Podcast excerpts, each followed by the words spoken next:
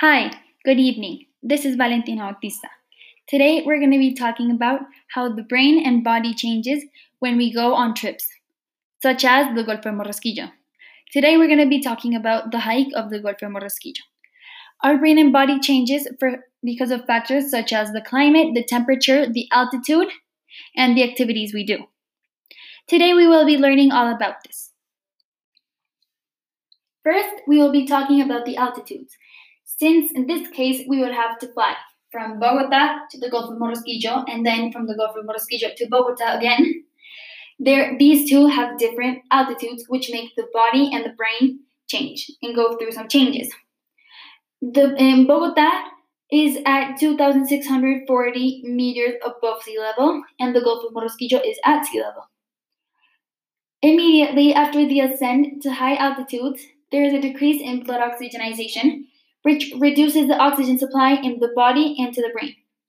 Over time, the body compensates, at least in part, for lack of oxygen with a variety of responses and physiological adjustments. This is what causes us to breathe faster. This is what is called to acclimatize.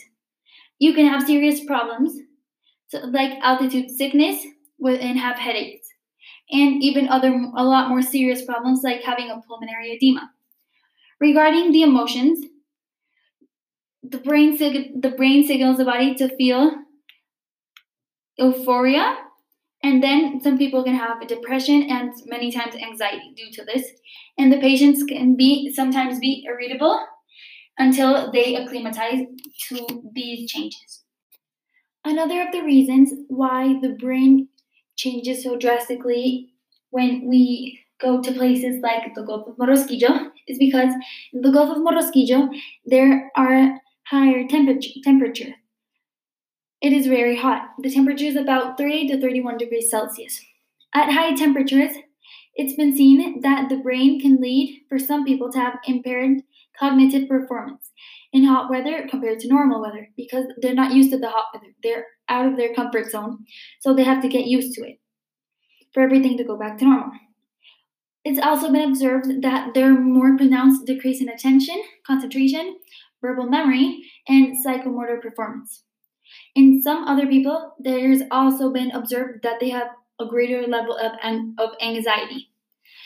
At the level of the brain, high temperatures and extremely hot climates can deregulate the levels of dopamine and serotonin that are the neurotransmitters that regulate the feeling of happiness.